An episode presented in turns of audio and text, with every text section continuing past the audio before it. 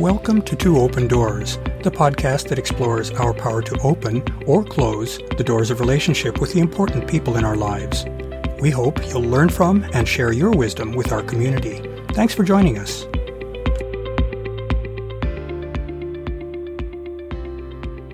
In our last episode, we took a look at what it means for an intimate relationship to fail. We took note of the hazards of overly harsh self-judgment, as well as recognizing the many pitfalls of letting others make judgments about our relationships.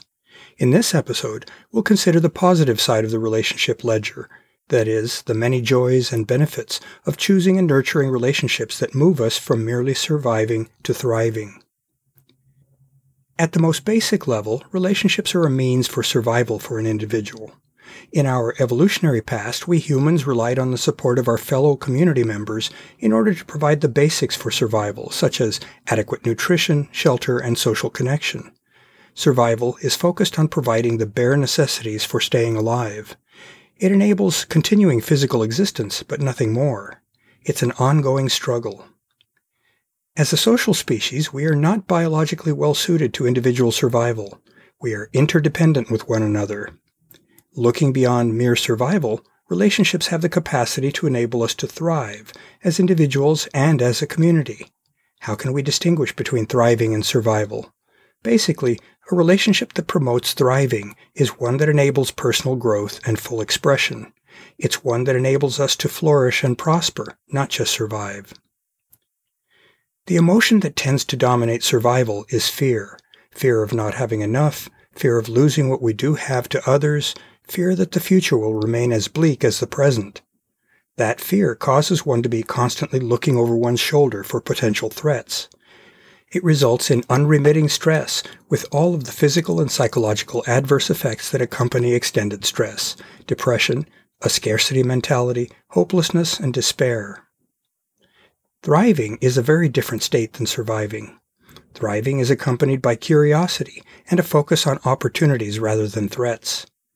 Thriving is possible when one attains a level of security which enables one to think about more and other rather than just enough and safely familiar. Note that this situation is similar to that of a securely attached infant who has the confidence to explore the world because they know that they are safe and provided for. Thriving is all about expansion and growth. A state of thriving can only be attained when one is living in a certain way. For starters, thriving produces happiness and satisfaction because the thriving person lives in harmony with their values. That harmony reflects a sense of internal tranquility, which in turn arises because of a general lack of strong internal conflict. To attain such internal peace, a person must know who they are, their values, dreams, and aspirations, and their way of navigating life. That self-knowledge can guide a person in avoiding ill-fitting choices in relationships and in life in general. Thriving is dependent on harmony with others, since much of our joy comes from our relationships. A thriving person knows how to respect others and how to generously support them in exchange for receiving their support. Such a lifestyle of social connection embodies the truth in the adage that giving is receiving. Thriving is a two-way street. Without such reciprocity and interdependence, thriving is reduced to selfish advantage seeking, which is not sustainable. In a healthy relationship, thriving is always mutual. Thriving also requires a kind of mental and emotional flexibility that enables one to adapt to life's many wild cards. Change is inevitable, much as we might wish to hang on to the things that we currently value. A willingness to change and adapt is essential in retaining a focus on what is working and desirable, rather than on what is failing and disappointing us. Thriving enables us to see the opportunities that new situations present, suggesting possible paths to more future happiness. Thriving happens when one approaches life with optimism, with open eyes and heart, and with the courage to embrace change. What sorts of relationships enable partners to thrive? In keeping with the conditions required for thriving, the partners in a thriving relationship need to know themselves and what they want from their relationship and from life.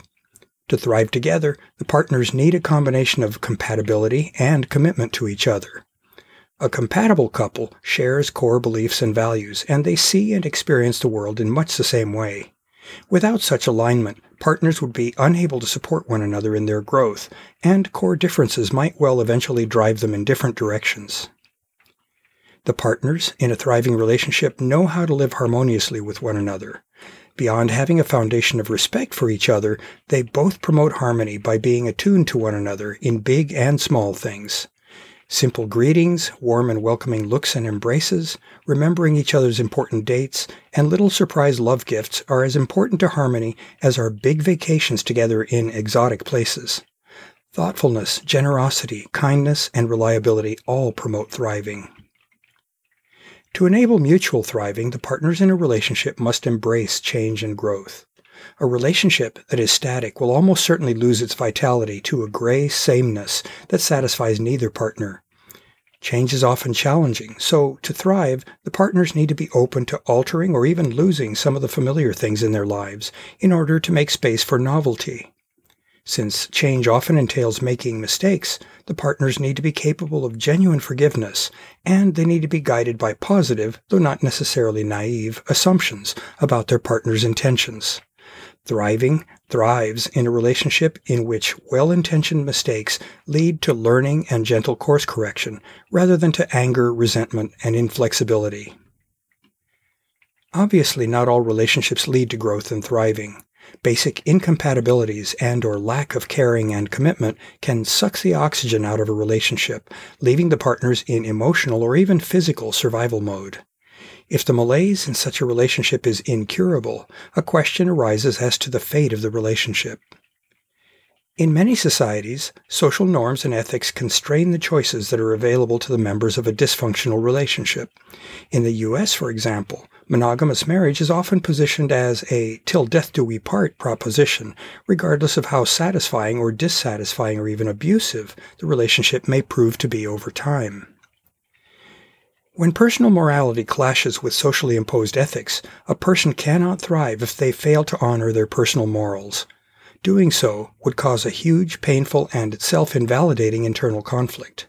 In a dysfunctional relationship, the conflicted individual may often be better off in ending, or at least changing the nature of, the relationship.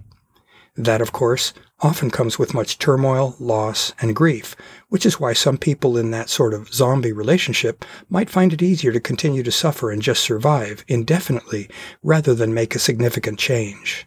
However, courageously making such a difficult change might open the door to creating other, much more functional relationships in which thriving is possible.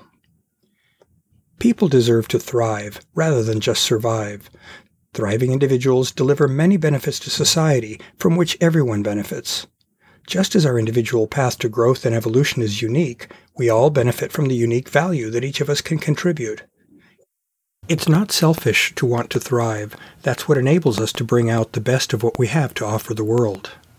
It's perhaps a little paradoxical that what's best for us as individuals, that is, what helps us thrive, is also what is best for our community. We've been considering what it is for us to thrive, what we can do to promote both individual and partnered thriving, and what we can do to nurture thriving relationships and avoid those in which we don't thrive. What can we do to take good care of the precious gift that a thriving relationship represents? Such relationships can't be taken for granted.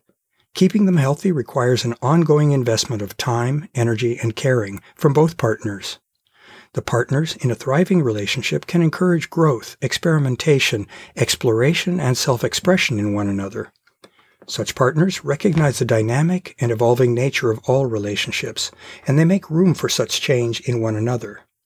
In doing this, the partners engage in a never-ending dance together into the future. Such a dance infuses the relationship with joy and with freshness. One way to promote thriving in a relationship is to never take the relationship or one's partners for granted.